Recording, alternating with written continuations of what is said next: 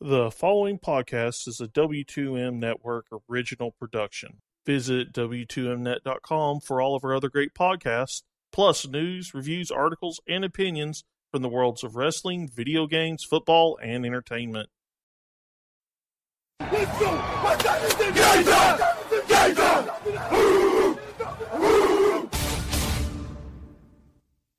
Gonna be a football game tonight now. No doubt. It's gonna be a football game here. Okay. I, I done been here before. All right, let's go, baby.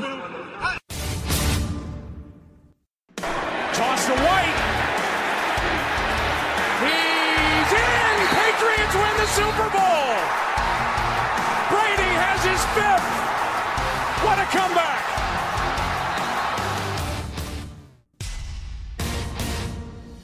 Watson. Touchdown! Hunter Renfrow. Little man makes another enormous play. One second remaining. Ladies and gentlemen, football to the max. Your host, Sean Garmer, Gary Vaughn, and Randy Isbell. Hello, and welcome to another Football to the Max, the first Monday, Tuesday morning edition we've done actually in a while because stuff keeps happening where they don't happen. But this one is actually pretty special because uh, sadly Eric is not here. Uh, he apparently, even though ironically the, the Dolphins were playing, he looks like he fell asleep early. But hey, in exchange, we have a. The old man is back. Randy Isbell is I am old. Uh, how how is it to be back on on the podcast? It's been a whole year. it, it's been a, a long time, and I'm excited. Uh, I'll see if I can remember how to do this. But I figured, you know, since the Jets didn't show up on Sunday, I should show up Monday night. And, and we all know Eric. You know, he fell asleep from excitement. I, I, I think he watched Monday Night Football with the rest of us, and his body went into shock. I mean, Jay Cutler outdueled Tom Brady.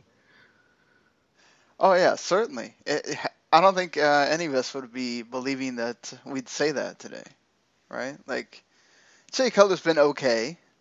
You know, he I don't think he's been as bad as uh, thinking people thought he could be. Uh, it helps when you have a, you know, a Jarvis Landry and Kenyan Drake is kind of taking that role of being now the third running back and now the lead running back, and he was catching and rushing in this game. He he was pretty much the I'd say aside from Xavier Howard, the player of the game, really. Oh yeah, I mean he definitely led the offense, as you said, doing it from both sides. I mean receiving, rushing the ball. Some of the moves he was making was just completely ridiculous. Where you'd think he would get stopped for a one yard gain and he'd go out and get the first down. He Does have that injury scare, but luckily he comes back in the game. But yeah, uh, to me, Xavier, uh, whatever his last name was. I think it was number twenty five. I just kept cussing him out because he was. I had Brandin Cooks in fantasy and he was not allowing that to happen at all. But he, I, to me, he was completely fantastic. It seemed like every time on third down they would try to go to Cooks, and there was just nowhere to go. I mean, some of the plays he made, a couple of interceptions on deep bombs, one where he was three steps behind and came back. It, it just shows you that it doesn't matter how good you are. Playing a team twice in three weeks is extremely difficult not only because they're going to come up even better the second time and try to not let you sweep the season series, but you kind of do get lethargic. Oh, It is a Monday night game. They're playing the Steelers next week, and even the great Tom Brady can, even though he won't say it, can take a team a little lightly, and then before you know it, you've gotten punched in the mouth a few times and you can't come back. It's weird because you know the Dolphins have been a team that have actually played Brady pretty well in the past, and it's I, think here what happened is that really just you know they knocked Brady off his game. It's good for Brady and the Patriots to have the off game this week and not in the game that you know is going to be hyped up to all hell between the you know the two leaders in the AFC next week, and and it should be. But let's let's be honest too. The Dolphins have a lot more to play for, right? They are in the playoff race still if they win. Yeah, The Patriots are okay. and I still don't see the Dolphins as a playoff team. I mean, they're definitely still in it, especially that second wild card spot in the AFC is just a cluster at the moment. And um, I, for one, when the whole Cutler situation went down at the beginning of the season, thought it would be just fine for Miami. You give me Tannehill or Cutler, I call it a wash. I, I mean, obviously Cutler was going to have to take time to get into the offense. I didn't see Miami as that great of a team to begin with, but in a conference that other than the Patriots and the Steelers, and I guess you can throw the Jaguars in there now, no one wants to really prove themselves as a solid playoff team.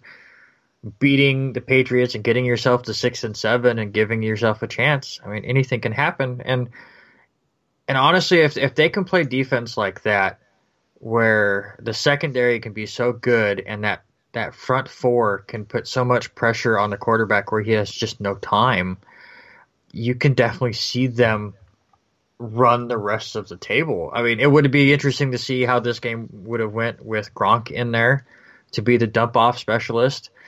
Uh, without the dump off ability, it seemed like you know the Patriots were only had two options: run the ball, which he couldn't do against Miami, or try to find a wide receiver, which. Uh, correct me if I'm wrong. I don't think he connected with a wide receiver till the third quarter. Oh no, you're right. No, So, I mean, it- they was really completely- just Amendola and uh, he, he was throwing to like Dwayne Allen pretty much. But it will be interesting uh, for Miami, though. You look at the rest of their schedule. They play Buffalo twice, and they go to Arrowhead. So it's a tough schedule, but that is three games against two teams that you're battling with for a possible wildcard spot. Yeah, and that's important. You beat the ones around you. Not only do you you win in the conference record, you win in head to head. That's what you need right now Mhm. uh, with the Dolphins. It's something that scares me as a Cowboys fan looking at that NFC East, or, or not just the NFC East, the, the NFC itself, and going, Mhm. God, all the teams that are doing well, we lost to them. So this is not good. Even if they were to get to ten and six, the teams that might be ten and six and beating them out, the Falcons, the Rams, you know, that Seattle game obviously you have to have at this point because you can't lose again. Like depending on who's there, you might. It doesn't matter if you get ten and six. You're not making it because you didn't beat the other teams at the right spots. The Packers too now with Aaron Rodgers coming back. So who you beat right now, the Dolphins have the the best, uh, really good shot of saying, all right, we beat a Chiefs team that got past their division rival after losing the first time really closely, and then you get uh, Buffalo, who you know just played in a ridiculous game in the snow, and and found a way to win, and that was a game that Buffalo had to have. So Mhm. this is this is going to be like you said something very interesting for the Dolphins, and might as well get to that game because it's one of the highlights of this entire week is Buffalo in a ridic- probably the most ridiculous amount of snow that we've seen in a long time on a field. I mean, it felt like you're watching, you know, some other sport besides football with the amount that was on there. But uh, you sure they weren't in Toronto? Uh, it was but- so good. It was. It was good. There was, uh, you know, what you expect as far as it's low scoring because there's going to be things happening that you don't expect with the with the snow. You had to go to overtime seven seven, which is something you don't see every day. And LeSean McCoy gets that touchdown for the Buffalo Bills to win. But man, that's uh, it's a big win for Buffalo. Almost kind of just hurtful for the Colts just because one of those games again you could have won very much like a couple of other games they've had this season. Yeah, and it's yeah. I love this game. Yeah, I remember. I usually watch the Red Zone on Sundays. Again, as a Jets fan, you have to watch something entertaining. so I watched the Red Zone, and I love that. Like anytime nothing was like close to the Red Zone, they're like, ah, just go to Buffalo. This is this is more fun than anything else right now. So they showed a lot of that game, which I absolutely loved.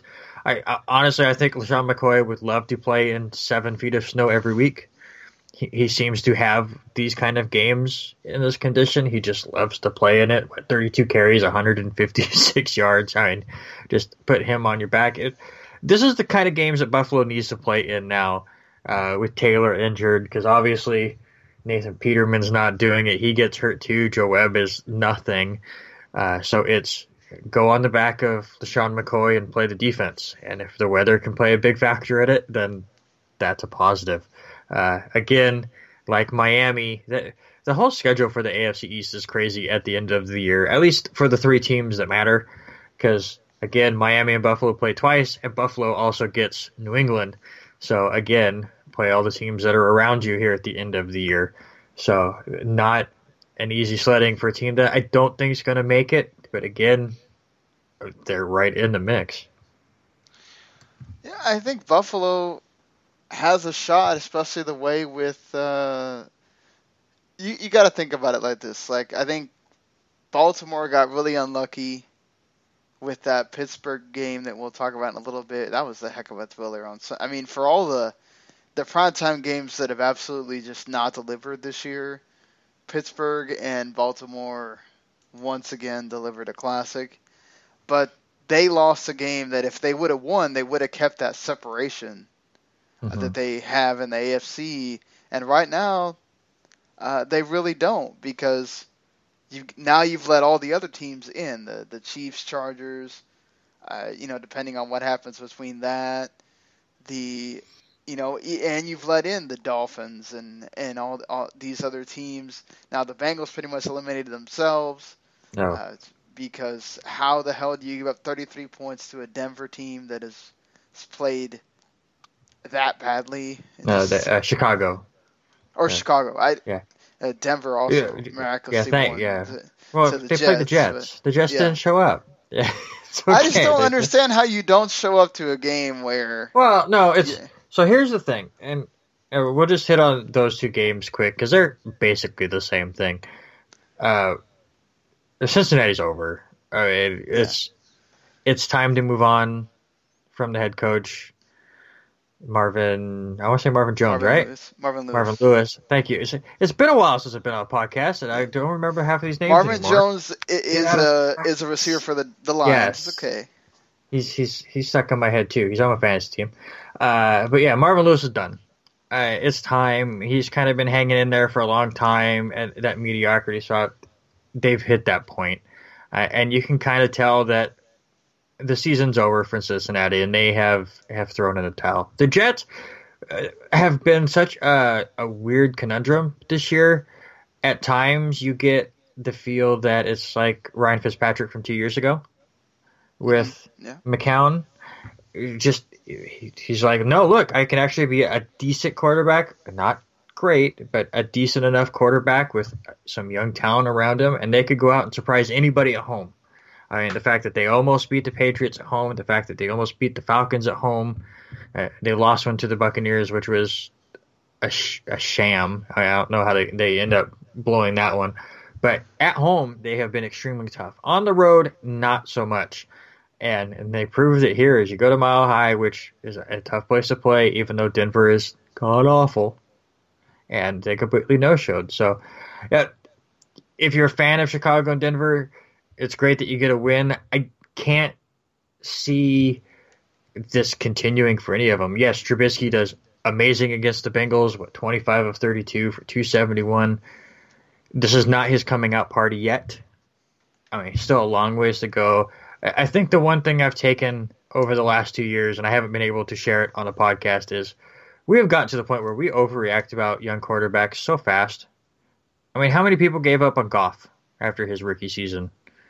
Uh, and now he's turned it around. And and this year just shows that you can't. I mean, Josh McCown, very old, can lead a team.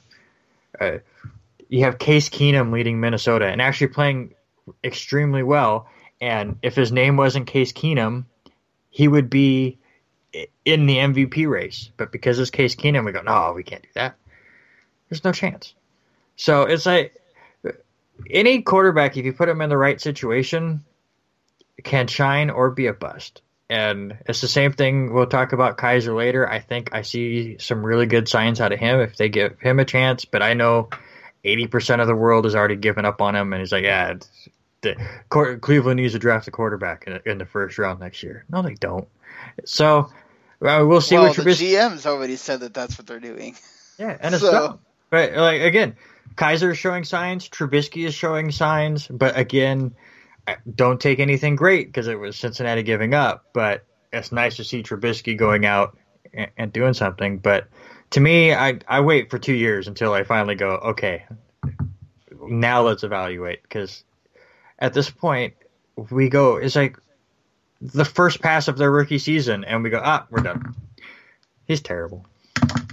Well, yeah, and I think it also helps a lot for Kizer to have receivers that actually, you know, want to be there, not like Kenny Britt, who, you know, it, right. it says a lot that the first thing that the new GM does when he gets in there, let's release a receiver that has played like crap this season, and a veteran that shouldn't be doing that. Even if you're playing for the Browns, you're still playing in the NFL. That's not a God-given right; it's a privilege. And I get it. Maybe he was doing it to get off the team, but I'm assuming this is not going to help you when you try to get on another team later. Mm-hmm and you get Josh Gordon back, who, you know, if he can stay on the field is is one thing here. But the dude is is still doesn't matter how much time he's off the field, he's showing he's a dynamic player. Uh, for his sake, I hope that he can fix his demons completely, and he's over this now, and he can finish out his career strong. I mean, his touchdown catch was, I mean, that's typical Josh Gordon the way he reached out for that one. So just for his sake, I hope that he can overcome all this stuff finally and and just shine on the football field. And for Cleveland, they definitely need a playmaker like that. They showed signs that they could beat Green Bay, but I mean, give credit to Brett Hundley for some of those late drives that he had in that game. Him and Jamaal Williams had an outstanding game there too, and definitely sets up an interesting run for them over the last few games as they get Aaron Rodgers back. I, have to say, I, I remember last year we, we were coming down to the wire. I don't remember this much intrigue and this many different kind of possibilities with three weeks left. If I remember right, last year was, yeah, this team could, but yeah, right. There's a lot that can change over these last three weeks. Yeah, it's that's what's actually really impressive about this season is you know the AFC has been bad. We have to be honest about that, but it leaves it to where man, if one of these teams get in, they could be dangerous. And, and maybe except for the Titans who are kind of going down a downtrend right now. Yeah. But it, you know, the Jaguars showed that whether they win this division or they get in as a wild card, you don't want to play them.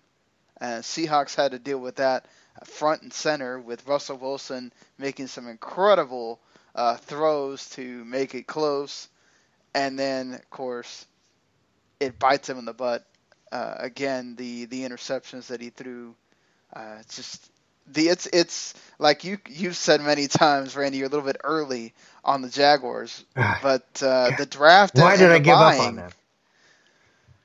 Why did I give up on this team? Just because I, you were saying, "Oh, it's the Jaguars again," like many people thought, and between getting in Tom Coughlin, the the all the buys that they made on the defense and the draft, that that's how you do it, Cleveland. And who would have thought? Well, and that's what I'm saying. It's like give them a little bit of time. Jacksonville ha- went through that whole process, and now it's finally taking place. And who would have thought that Jacksonville would be nine and four the year that they lose Allen Robinson in the first week, mm-hmm. and they lose Allen Hurns in the middle of the year. Uh, Dede Westbrook is, is is finally healthy, and he's he's coming to his own. Keelan Cole. Has anyone ever heard of that name? Leading the team in receiving yards in this game. I mean, obviously, it definitely helped to get Leonard Fournette and to really get him that running back that was going to help Blake Bortles and take some of the pressure off of him, who I have to admit is playing much better lately. He's not bortling it up as much as he used to, but again, he has the safety net of the running back. The defense has been stout, and I'm sorry. Again, I live in the Northwest, so I have to deal with Seahawks fans all the time other than you know Blake Bortles not being a rookie, does the Jaguars not remind you of an early Seahawks team? Yeah. Hard nosed Uh, defense, great secondary, ground and pound offense with a couple blips of explosiveness. This seems like Russell Wilson's rookie year. Other than I think Russell Wilson proved in his rookie year that he was still better than Blake Bortles is right. Oh, I'm, that's I, again. I would not Yeah. compare Bortles to Wilson, but a, a decent enough quarterback. And Wilson had his troubles in his rookie year, but his elusiveness has been amazing. And I'll just touch on that too. Even though they lost this game, and Russell Wilson threw three interceptions, Russell Wilson won the MVP to me just watching this game because you take Russell Wilson off of the Seahawks, they get not only do they get blown out this week, they would be under 500 by a long ways. Oh, yeah. What that what that man does, I mean, and at least two of his interceptions were let me try to do something and throw it 60 yards down the field and hope my receiver makes the play. Because they were down and he was trying to do stuff. But how he can. I hate the way he plays. I don't like it because it's backyard football to me, where he just scrambles and waits for a receiver to get open. But when you have an offensive line that's that bad and receivers that can't create separation off the line, you have to do what he's doing. And without him, the Seahawks are nothing. So again, they lost. He threw three interceptions. To me, right now, he's the front runner for the MVP. Oh yeah, I don't think there's any. I mean, I think uh, you know with the with the way Hundley's played in Green Bay, even if you know Aaron Rodgers leads into the playoffs, I think you could take him out of there. Uh, I think you brought up uh, before we started that the the ones leading the playoff race didn't have great stat lines this week, or not the play the MVP race, but you know Carson Wentz goes down. I think Carson Wentz would have been uh, the winner uh, very much like Derek Carr last year, had you know they've been able to stick around the entire season. But Russell Wilson right now, especially if Seattle can make it into the playoffs, And you can you can definitely make an argument for Carson Wentz, or you could have obviously before the injury. But to me, it's it's how you you um, put the definition for MVP. Do you put you know this team became the best team because of this guy, or this team would be complete garbage without him? Like Russell Wilson, I think is the most valuable, but Carson Wentz took his team and cr- made them you know, a top notch team. So I, again, if he would have stayed healthy, I would not have been upset either way. But to me, just the way Russell Wilson handled that fourth quarter and how he's handled the fourth quarter all year has been very impressive. Not so impressive, uh, the defense of Seattle at the end of that game and just reminding everybody that they just can't take a loss in a tough game. Yeah, watching the end of that, did you not have flashbacks of the Super Bowl when they did that with the Patriots? Just, Yeah, it's- oh, we're gonna just- lose, so now let's just be chippy and dumb. let's get mad at. Look, the fans shouldn't be throwing stuff on No, the field. Let's that's let's be honest. that's But a whole different. But like you you don't need to be trying to get at them either. Like you got to remember that this is you're getting paid a lot of money. You just got to cool it. You might get in trouble for that and lo- lose some money because you you got overheated, and Yeah, it- you can't. Go ahead. I was just gonna say, and to me, those are two different situations. Uh, and the guy going after the crowd, you can't do that. You can't. I mean, we've seen this run with Ron Artest. No matter how stupid the crowd is, you can't go after them. Yeah. Uh, uh, but yes, the crowd in that situation was 50-50 problem in that situation. But I'm talking more on the field and the trying to take the guy's knee out on the kneel and just the the, the crybaby attitude by some of those guys. Which one of them, like Sheldon attacking Richardson, people on a freaking kneel. Come on. yeah, I mean Sheldon Like- Richardson, uh, ex Jet, uh, like uh, he's he's fit in with Seattle quite well. Who is who is the coach that used who is? I mean, he was a blip in the NFL, but he coached. I want to say Tampa Bay, yeah, Schiano, where he, he did that with he had his players do that. Is it? that's what it felt like, and it just it's dumb, and it just it was disappointing to see after a very cool fourth quarter where I don't like the Seahawks, but watching them come back and and seeing that play out was really fun to watch. And then of course it just is is gross and ending. But Jacksonville to me is is legit. Unfortunately, I don't see them going that far in the playoffs, just for the fact that can they really win in Foxborough or Heinz Field? I don't see it yet, but man, they're tough. That defense can win you a championship, and that that's what's been winning them games is that defense, and then Fournette and Blake Bortles actually play one of his better games against Seattle. Uh, but what if you get the bungling Blake Bortles and you got to deal with, oh, we got to fight interception for interception or fumble and fumble? That's when it gets difficult for, for the Jags. And it, it's all got to depend on mm-hmm. what kind of game are you having. Can they protect him enough? And that, that I still want to see what happens in a game where the Jags don't get all these interceptions, right? And it's yeah. totally on Bortles to make things happen is that what happens in the playoffs and then they go down because of that? Yeah, I mean, it's, it's, it's highly possible. But uh, you look at Jacksonville again, I'll bring up the, the final three weeks. They play the Texans, they play the 49ers, they play the Titans. I know the 49ers are playing a bit better. Everyone's getting on the hype train for Garoppolo, who I think is good. But again, people are overhyping because all of a sudden the 49ers have won a couple of games. But they are definitely playing t- tougher. And then they play at Tennessee, I, I think at that point they're going to have the division locked up. Tennessee get, could be playing for a wild card, but I bring this up more for the fact that you know Jacksonville has an outside shot of getting the two seed from New England. I mean, with the Patriots losing this week, say they lose to Pittsburgh next week, all of a sudden Jacksonville could have the same record. And uh, right there, I mean, if if you could get the Patriots to come to your house it gives you a, a, little bit better edge at that point. Again, I would still favor the Patriots in a playoff matchup. I mean, you're saying Tom Brady or Blake Bortles at this point, but it, I mean, you can take whatever edge you can get.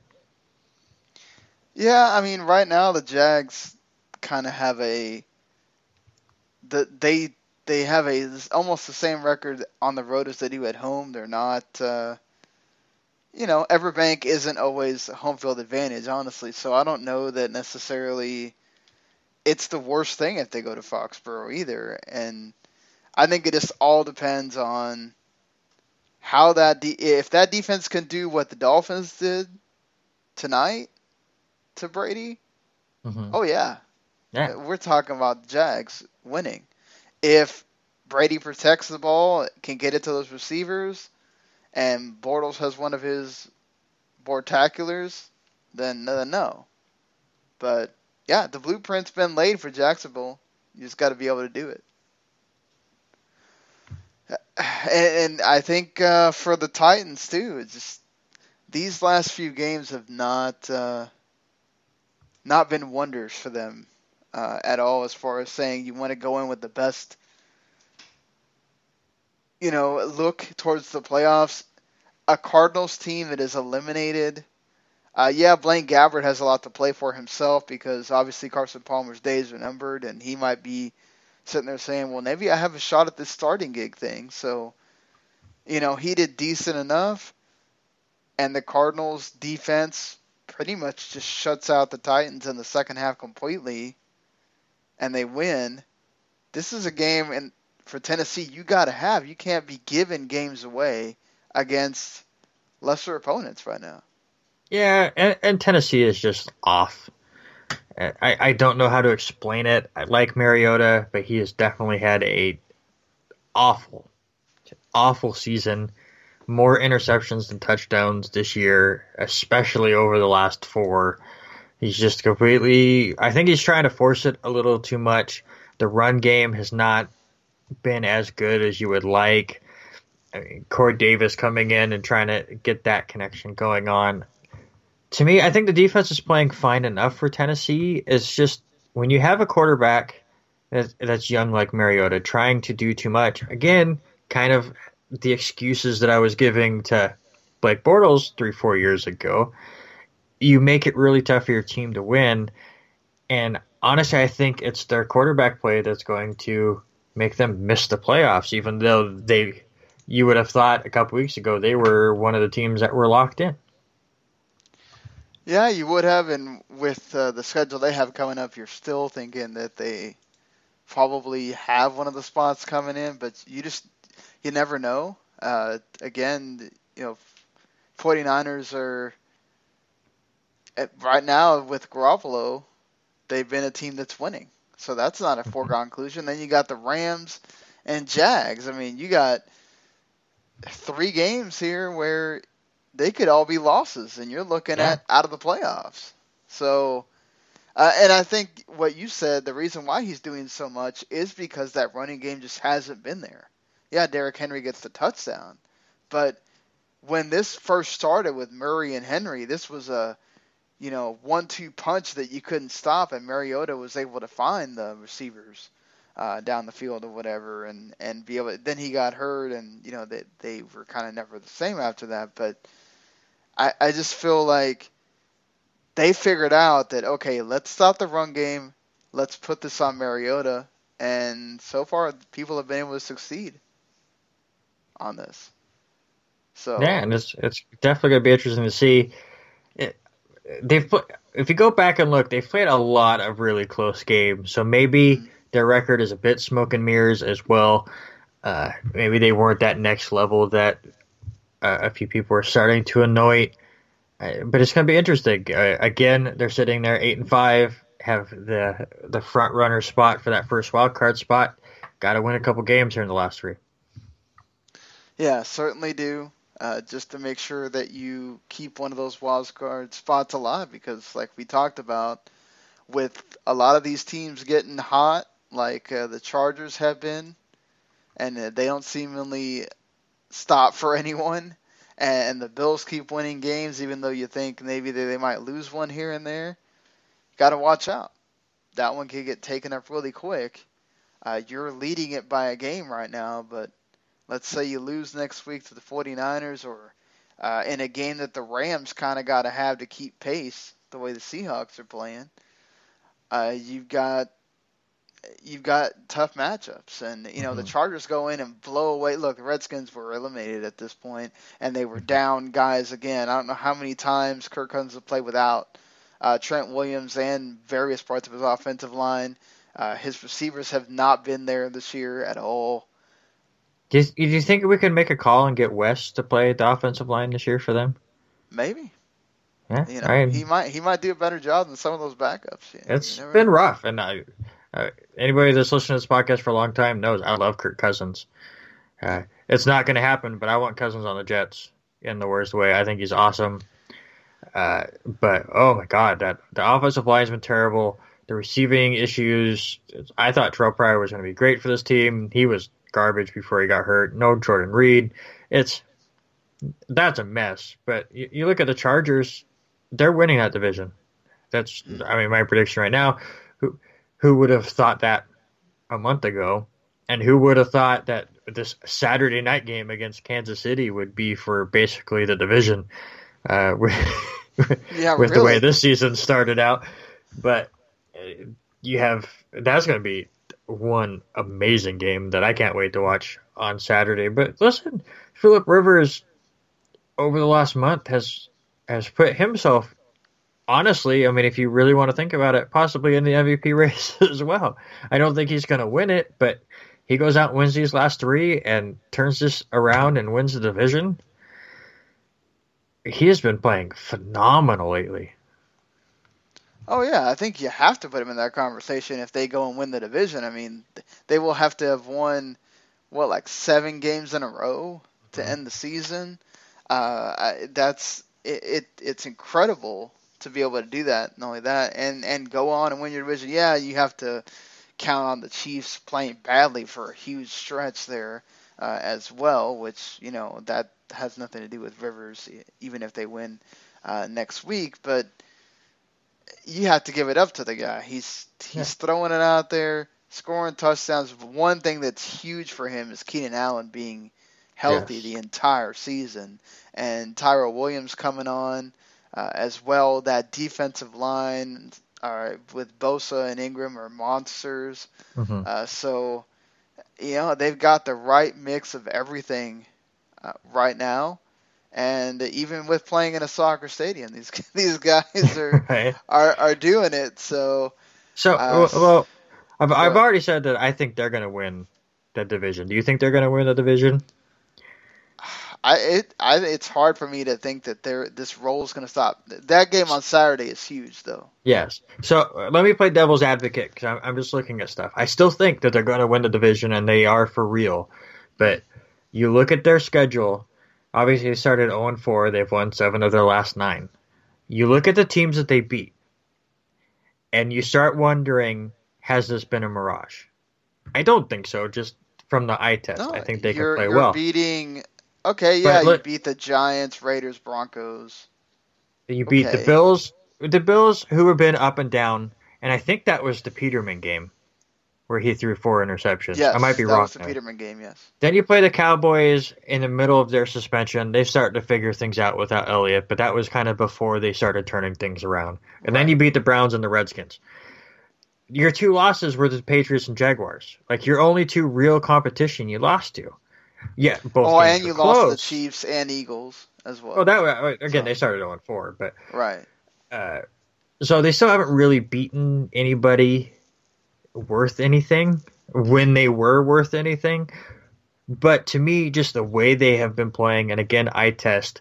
Obviously, Saturday is the biggest test at Arrowhead, but I still think they're for real and they can win the division. But this could be one of those teams that just took advantage of their schedule and really aren't worth a shit. But again, devil's advocate, but I think they are. Yeah, I mean, you bring up a good point, right? Because okay, Saturday is a divisional game. The last game of the season is a divisional game, and you got the Jets, who, you know, It's a bye week. It's a bye they're week. Now okay. officially pretty much eliminated. So what are you gonna get by the time you get to Christmas Eve? This could be another game where you're just beating somebody. So Oh, if you win on Saturday, you beat the Chiefs and who else at that point? And okay, yeah, maybe you have that chip on your shoulder when it comes to playoff time and go, okay, everybody keeps saying we haven't beat anybody. Let's go beat someone. But you still got to beat them, you know. So I think, uh, as you said, the, the pieces that you listed off, they have the pieces there for sure. And again, I think they are. And all you have to do is beat the people out in front of you, and that's all they've had to do. They win on Saturday. They basically win this division. Who cares who they beat? Yeah. Because it won't it won't matter at that point. What will matter is when you get to that first game in StubHub, and you win that game. Now you go and lose, maybe the whole who you played matters though. Mhm.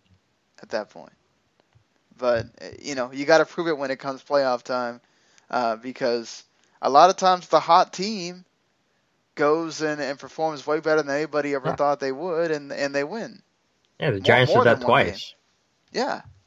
So, you know, all you got to do is keep doing what you're doing here. Uh, you know the Chiefs well. You lost them early in the season, yeah, when you were in a slump. Uh, but hey, uh, it, it's we we saw it today.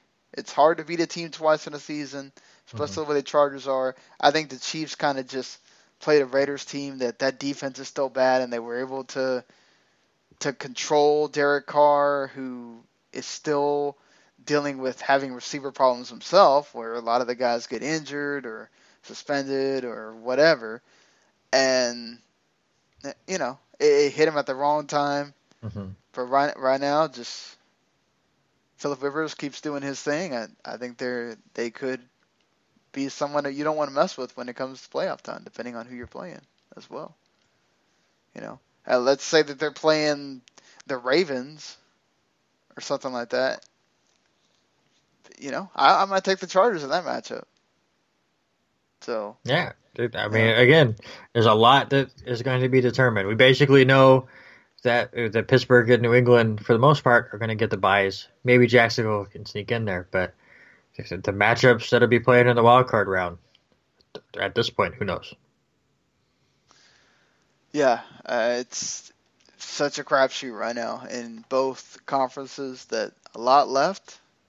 Uh, and until we know anything more, it, it kind of is uh, what it is right now. But let's see. I mean, we talked about the 49ers. I think Garoppolo improved on his first game. Yeah, they're playing the hapless Texans. Let's let's be honest there. But it's not like Savage didn't try uh, to go out there and, and keep them close. It was really just uh, 49ers had too much for a Texas defense that ever since uh, they lost to Deshaun Watson have not really been themselves. Can't stop DeAndre Hopkins though. He has been amazing with Savage. It uh, I have him in like two fantasy leagues, and that dude has been carrying my team amazingly. So. Yeah, DeAndre Hopkins hurts. I traded him early because uh, the the quarterback play had been so just awful. I couldn't deal with it, and then it just seemed like after Watson showed up and dominated with him that Savage went, oh, that's all you have to do is just throw it to Hopkins over and over and over. And every time he does, it just makes me more and more sad. Um, but yeah, uh, these these are two teams that we could be talking about in the future. I mean, obviously with Watson getting healthy next year, they have the pieces there with Fuller and Hopkins on offense. The defense, you know, it's getting a little bit older, but you can find pieces there. The 49ers are intriguing to me because I want to see exactly how Garoppolo does in a full season and, and how he can kind of progress. He has some young talent there, and they're kind of in that, that middle section. We you know we talked about the Cleveland Browns and we talked about Jacksonville, who used to be like the Cleveland Browns. And San Francisco's kind of in that middle part. They've they've been rebuilding a little bit. They're not ready to contend, but they're not garbage. So next year is kind of that that tilting point are they going to continue to struggle and go four and twelve, or are we going to see a seven and nine, eight and eight season and see them really take that next step forward? Yeah, I think that's you know you got Carlos Hyde. Goodwin has been uh, actually uh, just very solid for them uh, this season. I was trying not to say good and good and two things there, and so uh, I think what you and for the most part, I thought Beathard was okay. You know, he wasn't awful. Uh, so there have been certainly worse quarterbacks than him this season, and I think the defense has been actually sort of underrated for the 49ers. It's just been putting that together, and I think the team just mm-hmm. when you have a guy like Garoppolo who has the pedigree, he's proven it. He he went out there and won with the Patriots when when Brady was out with the the Deflategate thing. He comes in the 49ers, he keeps winning and let's say you win these last games and and you go into the next season knowing okay we're six and ten and all those wins that we got with Garoppolo that sets you up for feeling like hey we could be something and let's be honest would it be good for them to have a higher draft pick and and maybe get Garoppolo some help uh, either a receiver or offensive line help or I don't know if you want to go on the. You've gone a lot on the defensive side lately. Sure. But I think the confidence for them and for Garoppolo, for Shanahan and for everybody to know, okay, we got somebody here. We don't even even need to think about one of these quarterbacks uh, in that draft. I think it's better for that team in the long run because you, you traded a big, pretty high pick for the guy. Yeah, absolutely. Uh, I, I don't see them winning the last three of the regular season, but obviously they're not going to go out and try to to lose them on purpose. This is, as you said, trying to get the the the build toward next year, see what they got, to get the pieces working together, and, and just get the reps out on the field. And again, as a Jets fan, I'm going to be selfish here, but I want to see Garoppolo do well because that was the main destination for Kirk Cousins, and I don't think Cousins is staying in Washington, even though they should pay the man. So the Jets are over here still needing a quarterback. I mean, because they just refuse to give either of them a chance unless McCown breaks his hand, and then they're just kind of forced to have to. Um, so why not? Uh, I mean, I think with Cousins, he's not certainly not helping himself. this season.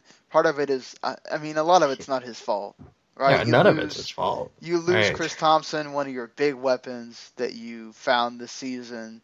Uh, Jordan Reed has not been healthy. Uh, And and you have an off you have an offensive line worse than the Seattle Seahawks, and you're not as fast as Russell Wilson to get away from it. It's yeah, it's- you have offensive you line that do it. keeps getting injured. Just oh, poor guy. Like constantly cannot deal with. He doesn't know who's going to be playing in front of him every week. Mm-hmm. Uh, Jamison Crowder can't catch a ball to save his life, and that dude's supposed to be one of the guys you let DeSean Jackson and Pierre Garcon go for. Uh, that's another thing too. with The 49ers. Imagine if Garcon had stayed healthy yes. uh, how much that would have helped Garoppolo right now. And it, like just it, it's awful for Cousins, but what they're gonna what a lot of people are, a lot of people aren't gonna look at that. They're gonna look at the stat line from this year, and the Redskins are gonna say, you know what, you bet on yourself too many times. You didn't do enough this season to say that we owe you uh, that money, and they might go back to that original deal and say, okay, look, we'll still offer you this original deal that you turned down, and you decide whether you want to take that or not. And if he doesn't, I'm sure that there will be that team that pays him, whether it is Oh, yeah. the Jets, whether it's I don't think San Francisco needs him anymore, even though they, No. they could, I guess. Uh, and Cardinals could come after him. Uh, you know, th- there's teams out there that if if they want to, if they say, okay, all we need is a quarterback, Kirk Cousins is a proven guy, let's go out there and get him. You know, um, so I, I for me, I, I still think the Jets are a huge candidate for him more than more than almost any other team because I think the Browns need to just go after one of those rookies, and they're going after Cousins isn't gonna. It's gonna help you. But, Kizer Kizer is fine. Yeah. I- Give him a chance. Give Kizer a chance. Even if you don't think Kizer's fine, I still think that you're going to take out Sashi and everybody else to go put in a, a veteran guy. no, uh, that's what I'm saying. yeah. I don't think they need to. I don't think the Browns need to draft a quarterback. They need a few other different places. I think Kizer's is showing signs. I mean, we talked about him enough for a week uh, 14 recap, but Yeah. but Kizer's fine. I, you know, talking about somebody being fine now that he has to step into a role. Carson Wentz does get injured, torn ACL, and this has been the year for torn ACLs. It's awful. Uh, they hold on and beat the Rams. Uh, big game that clinches them the division. Nick Foles was obviously a proven guy. He's been in the system. Uh, I think that was under Chip Kelly, if I'm not mistaken. So, uh, different deal there, but still has incredible talent around him. Do you think that going to the, w- there's uh, Brandon Graham called Carson Wentz our everything. Nick Foles is obviously not their everything. Can you? Maybe the rest of the season isn't necessarily that important, but what about the playoffs? Do you feel like they can feel confident with Nick Foles? Does Minnesota feel confident with Case Keenum? Yeah, but you've had a whole season with Case Keenum, though. But that's that. It's just my thing. Even though Nick Foles is not a household name, and yes, Nick Foles has had his chances and has not been amazing, he can have a resurgence, and I think he's going to be fine. I think the the death of the Eagles is a little early right now. I, I heard all over the radio today. Oh well, the Eagles are done. I mean, they're going to make the playoffs and they're going to be an easy out. Nick Foles is nothing. I don't think Nick Foles has ever had this many weapons around him. I don't think Nick Foles has had a defense as good as the Eagles can be at times. I mean, they gave up 35 to the Rams, who puts up a lot of points. I don't think Nick Foles has had three running backs as good as he has right now. I'm not saying that they're going to be as good, because I don't think Nick Foles is at the level of Carson Wentz, but he doesn't have to be you can ground and pound. You have uh, Alshon Jeffery who you can throw it up to. you have a defense that can keep you in games, and yes, the NFC is stacked, and that's the thing that worries me. If this is the AFC, it's I like them to get to the AFC Championship game, and we'll see what they do against the Patriots. But I I think they dip a little bit. But could they? I mean, they're most likely getting a bye week. Could they go out and get two wins and get to the Super Bowl? Sure. Yeah, I mean, I think you look at the rest of their schedule. Though you're playing the Giants, who, you know, they are what they are right now. They're they're pretty much just waiting out the season. Uh, the Raiders, by that point, if they lose their next game, they're they're out of it.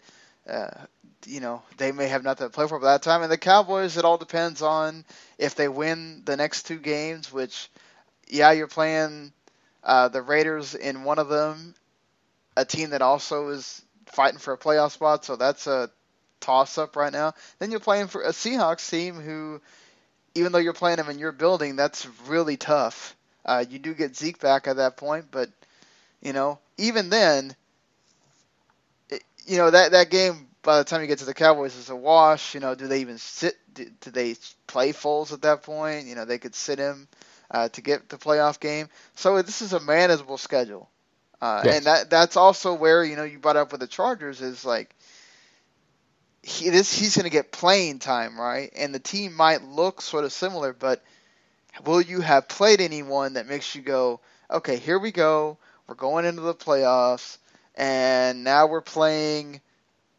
Uh, okay, you're going to get a bye, so now you're playing, let's say the Packers with Aaron Rodgers, or or you're playing uh, the, maybe the Seahawks, maybe even the Rams, or or whoever, are they good enough with Foles to beat one of those teams? You know, a, a Vikings team or, or something, even with Keenum. I don't know.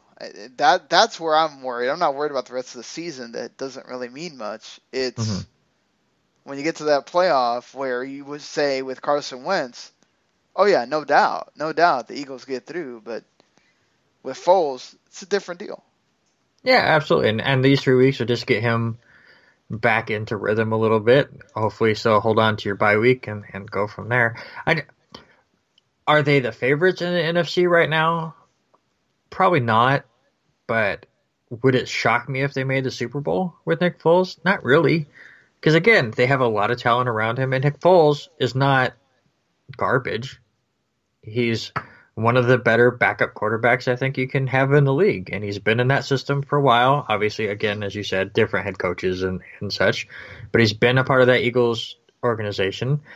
And, you know, obviously has a rapport with the receivers and stuff. And I, I think it's going to be just fine. Again, the NFC is just so stacked that I mean they could lose their first game or they make the Super Bowl.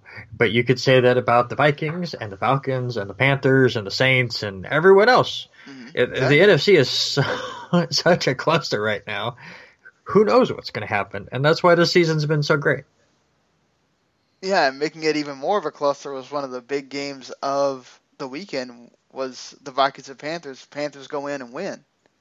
And making that cluster in the NFC South even bigger, making mm-hmm. the wild card even a, a bigger crapshoot right now because you got the NFC South teams all really just jumbled up and they're taking spots.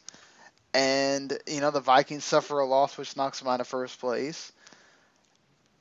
Yeah, eh, you know, Keenum still played pretty well 280 yards and two touchdowns. And uh, Jonathan Stewart had one hell of a game uh, for himself, uh, especially if you you know you had him in fantasy. I'm sure he he mm-hmm. might have won you a playoff game. But eh, are the Panthers peaking at the right time here, where they might make it, or they they still got to play division here? So who do you think yeah, makes I mean, it out of the NFC South?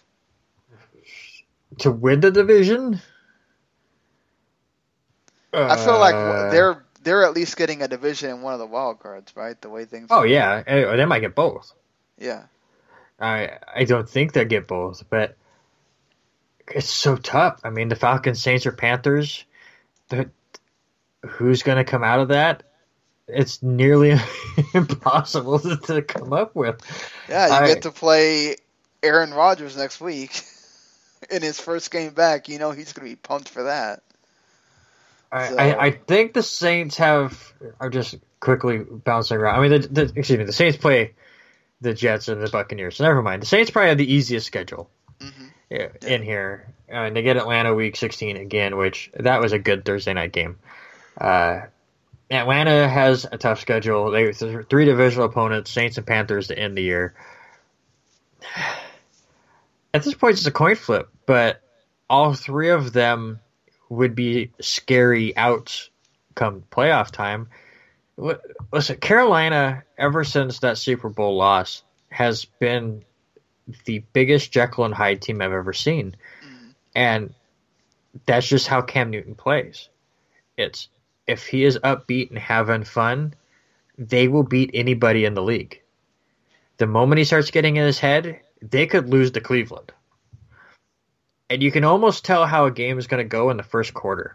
Just not just from Cam, but I want to say it was either first or second quarter. He throws a touchdown pass to I believe it was Funchess, and you could just tell like that Super Bowl run, how much fun they had on every touchdown. Like the celebration they had, I went, this was Carolina from a couple of years ago. Hmm. This is the version that we saw them go what 14 and 2, 15 and 1 and run through the playoffs until they got steamrolled against Denver. It's like this was the team that was so much fun to watch. This was not the emo cam that we saw last year. So if they can keep that role going, I think Carolina is the best team. The the Saints definitely have a very improved defense and they have a lot of weapons. But I just I don't think that defense is playoff ready if you're not in a dome. They've definitely taken those steps forward and Atlanta has, I mean they are just an enigma themselves this year like they're hanging in there, but I just don't think they have the same pieces as they have. So to me, I think Carolina has the slight edge, and Atlanta. If I'm saying one team doesn't make the playoffs, I'd say Atlanta doesn't. But uh, what do you think?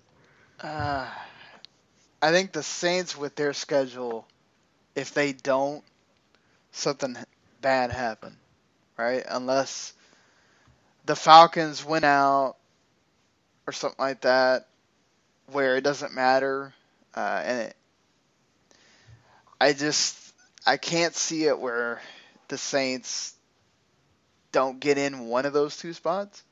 Mm-hmm. I mean, it, if things keep going the way they're going, they might all th- take all 3 Yeah. spots that are left.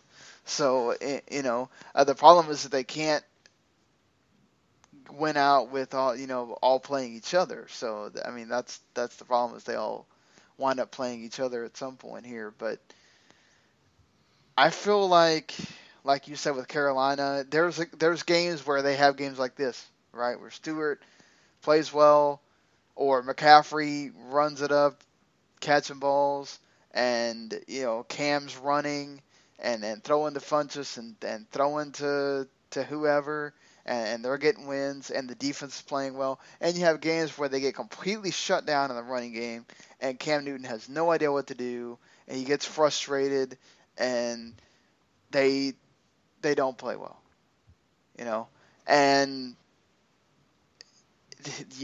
it, it could happen for him in this game against the Packers, where Packers know that they have to win out, and Ro- Rodgers is going to feel like, look, I'm coming back after everything you know the team did with Brett Hundley to keep us in this position, and that could very well be a loss. You got the Buccaneers that you should be beating at that point, even though the Buccaneers have been interesting. Uh, they seem to find a way to to stay in games, and then you got a Falcons team that by that point, it could be a this could be the playoff game before the playoff game, Mm-hmm. right? And it's in Atlanta. You know, I still think the Saints get the division at the end of the day, and it's hard to count out Cam Newton when that that game matters. But I just like uh, Atlanta's team more, just the way that they're built with the running game, the the dual threats Julio Jones. I know Matt Ryan's been not himself this year. He has not been the Matt Ryan we saw last year. But I feel like they can do enough, and I think it's Saints and Falcons and the Panthers wind up being out. Could you imagine? I mean, it's going to most likely happen because uh, again, the NFC has been so stacked that like we could be talking about Aaron Rodgers and Russell Wilson not making the playoffs, but Nate Peterman starting a game for the Buffalo Bills in a wild card game. It's the way of the NFL. right, Man, absolutely. The way of the NFL. This crazy stuff. How one conference can be so much rougher than the other one. And, you know, you're talking about like teams from last year, the Cowboys too. They could be out just from the fact that 10 and 6 is not enough. If they are, I mean, they got two games that they they should be able to win, especially now without Carson Wentz. And that game against the Seahawks is going to be everything if they can get past the Raiders uh, this week. And you know, even then, even with that, because they lost to the Falcons, because they lost to the Packers, because they lost to the Rams, it may not. It, it may be a case where, oh well, those teams are in front of you, you can't do it. And uh, I, I don't know. I hate to do this because again, it's like I was always on Zeke's side about you fight for your record, you fight for your name, you know. But man, you wonder if he would have taken that suspension a little earlier. You win one of those games, you lost. You're 11 and you know you go 11 and five, different situation. You know? Yeah, and and that's that's the difference between. I, I don't want to say real life because uh, there you go. I guess I'll I'll go that way. Real life and a game. I mean, his real life situation and going through that. If he didn't do anything, yeah, I was right there with him. Fight for everything. Fight for your name because that's as he says everything you got. Um, if he did do something, he's just a piece of shit and shouldn't play in the NFL to begin with. But yes, does it affect the season? a little bit differently if he is suspended the first six games rather than this late in the season, especially because they had the Falcons, the Eagles, the Chargers, the Chiefs were in there. Yeah, of course. Um, but I mean, to me, even if Dallas would have eked in, especially with how tough the NFC is, I know you're a Cowboys fan.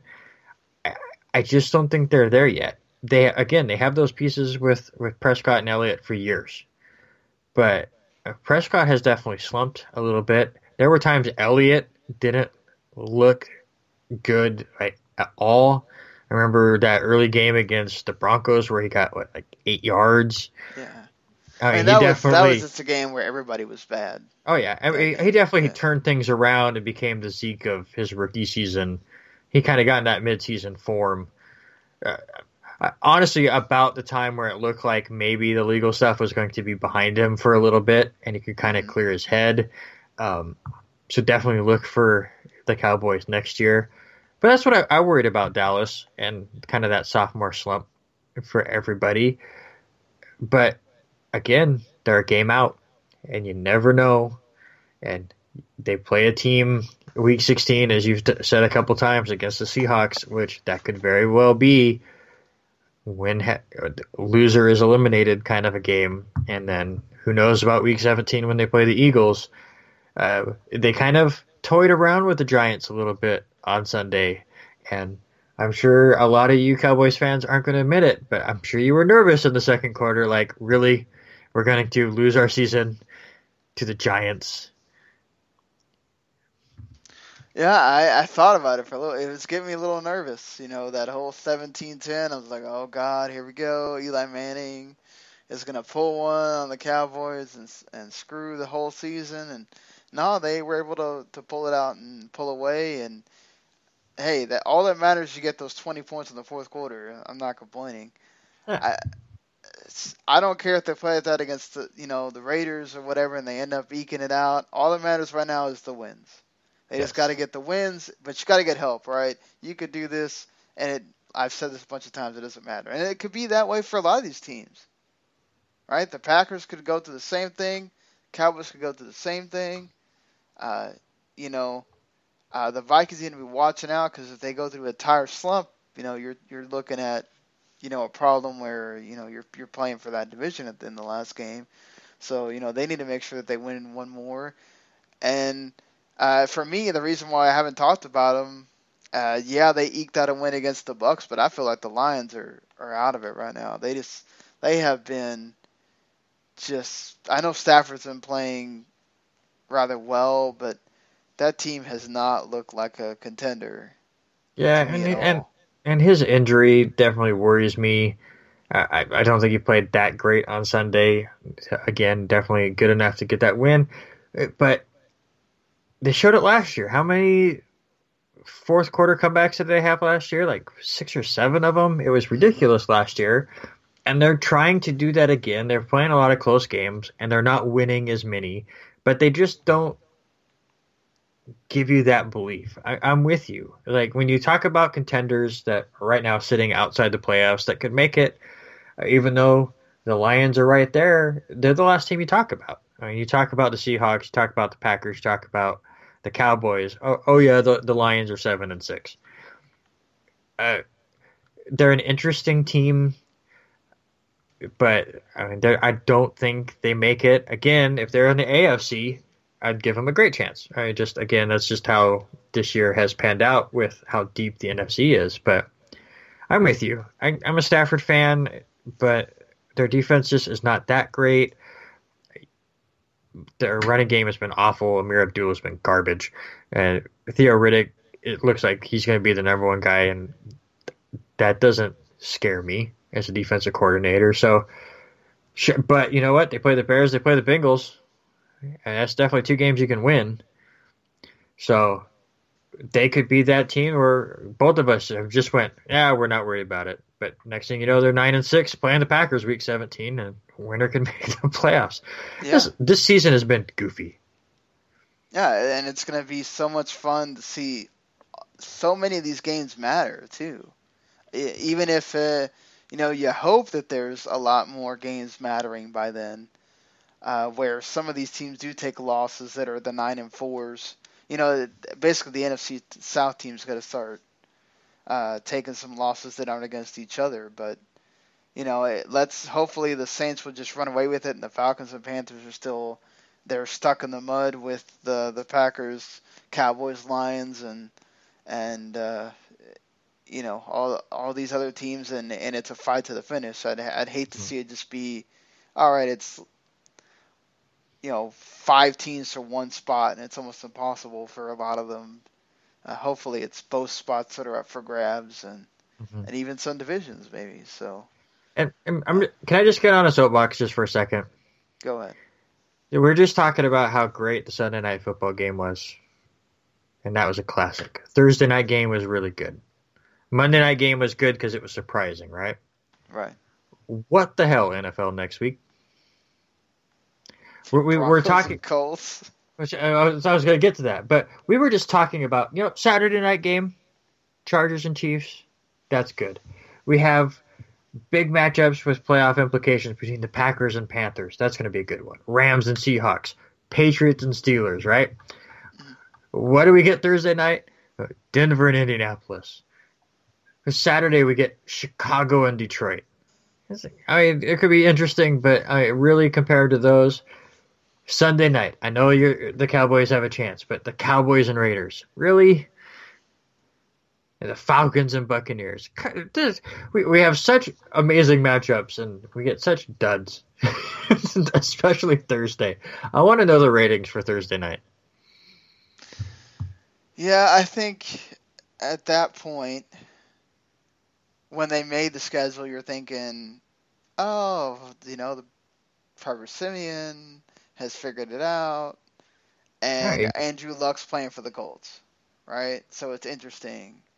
Uh, you know, the two Peyton teams going at it, even though Peyton, maybe Peyton was going to be Oh, yeah, there no, and sideline I- or something. I understand, and you can't switch a team to the Thursday night, but it was it's just damn.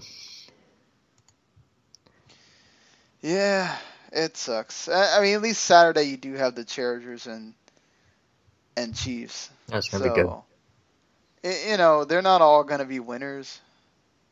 Uh, I mean, it is it is what it is, but hey, uh, it could be it could have been much worse. You know, and plus you've are they going to f- uh, I don't know, maybe they flex that Dallas and Raiders game. I don't think you can flex this late. I think we're past that. No, they flex the. If they flex Dallas and Giants out of the one o'clock, I think this is when you can start flexing actually for Sunday. No, I mean I would like because it's Monday. It's already Monday night. Oh. They usually do that like on Sunday, but that's what I meant. Like during the it week. is but- playoff contention game, right? Basically, another game where Dallas either eliminates It's- somebody or they, they honestly- eliminated. I, I get it. I, to me, I mean that game is whoever loses that game is out Right. on their side. So I, I mean I get it. You But it's still have, you know, Rams, Seattle, and Pittsburgh and New England in the four o'clock spots. So, you know, I'm sad for anybody that gets stuck with Tennessee and San Francisco, but it is what it is. you know, on at that point. But then look at the one, you know, and I'm sure you know the prime one o'clock game is going to be Green Bay and and Carolina. So you got good matchups across the board for all those slots. You know, you got the what could be a stinker on Saturday, or it could be a good game if, they let Trubisky throw the ball. Uh, so, you know, I, to me, the only stinker for national is, is Denver and Indianapolis. that's a that's that's a rough one. That's that is the time to do anything other than watch the NFL. Sadly, Eric and I will have to be watching that game. but uh, uh, and then Atlanta Tampa Bay could also be one of those that yeah. Ugh. And the worst thing is the bowl season won't even start by then, so you can't No. even watch the bowl game instead. Can't cannot do that either. It's like it's the middle of the next week, right? It's uh Saturday. Uh, December Saturday, December Good old, uh, 16th? yeah. So Troy- no game. Troy and oh, North they Texas. take off that Monday or something. What? So is it like where there's only one game on that Saturday, the 16th, and then they? No, there's a bunch on Sat. There's a bunch on Saturday. They take off Monday, and then it's like one a day Oh, okay, okay. for a little bit. That's that's fair, I guess. But uh, decided to start being able to watch one of the some of these bowls though. And then of course the who do you think's gonna win the the championship?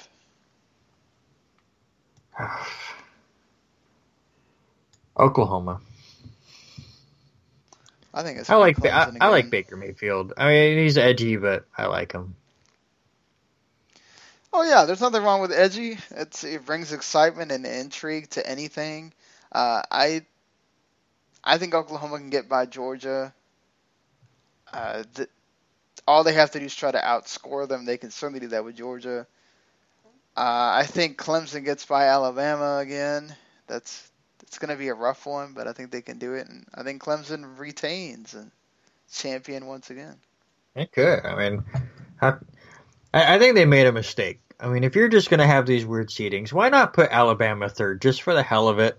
Just so Alabama and Clemson could fight in the national championship for the third straight year. Oh, because you know No, I the don't. I'm not crap saying that would be deserved it. happening. I'm not saying it, but just so you could have a, a, a triple, a three-peat for the national championship. Just do it for fun. Oh Lord, the people crying foul for that system would be. We already have so many people wanting to like either go to eight or go more. It's like Eight is yeah, the most you can go. You can't go more than that. That's what I keep telling everybody. And don't do the whole guaranteed conference champion or whatever, all that stuff. Like, Well, that again, it, uh, that is if you want to be fair. If you want to be fair, na- conference champions should make the playoff because that's what it is. It's like winning your division, right? College football and college sports in general are not about fair; they're about the intrigue. I mean, because you have so many teams, it's tough to come up with a system that is well, they do it. They do it fairly in fair. basketball. not. They have sixty-four teams. It's well, they, but they get a you, little you do crazy. get whoever wins the conference championship tournament does get in automatically. So well, yeah, but that's not fair either because that's a one and done. I mean, you play for Yeah. five months and you lose one game, you're out. I mean, you're not in college basketball. You rarely get the best team is your national champion. Just, I mean, that's the way it is. But again, they build that up for the most fun couple of days in all the sports, and college football loves that they have a whole season of debate right. and that's what they have. So they spread it to four. I mean, I can I can see going to eight because then you still get a little bit of an intrigue whether it's Auburn or USC or Penn State or Miami that gets in or whatever. But if you go to sixteen, you have a four loss Stanford that would probably make it at that point. Nah, I just don't want to see that happen because then it's like it's basically like watching the NFL. I think what what's great about college football is I think even with eight, with eight, what you get is more certainty as to okay, we really did have a real national champion now because some of these teams that uh, you could have fought for being in there and could have done something. Okay, ah. listen, when you get to eight does that mean that UCF should get a better shot at being in? Yes, I think they should. Should they get an automatic? No. But you know, this that's where you've got to weigh that whole thing of well, you got to remember these schedules are made like 10 years in advance. So it's not like you can really do much about it. And- it's this is rough. And and how great would it have been if they had an 18 playoff and they let UCF in and UCF played at the first round with a backup coach?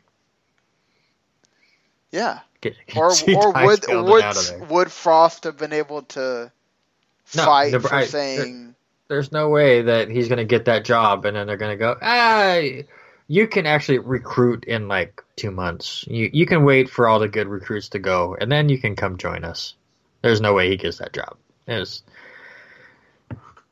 but it'll be interesting i mean I, I it could still be tweaked a little bit Uh, the people that go oh this playoff or the kills the bowl season it's like you then you didn't care about the bowls anyways because it's not like North Texas in their bowl game had any chance of winning the national championship. So the the fact that there's a playoff doesn't kill that at all. But I no, don't it's, want those bowls are just there to give them a consolation game. And, and just one more game. Why not? Yeah, And you get some matchups that are usually a little bit different. I wish they honestly the the one thing I'm sad about with bowl games still is the fact that they are still tied to conferences.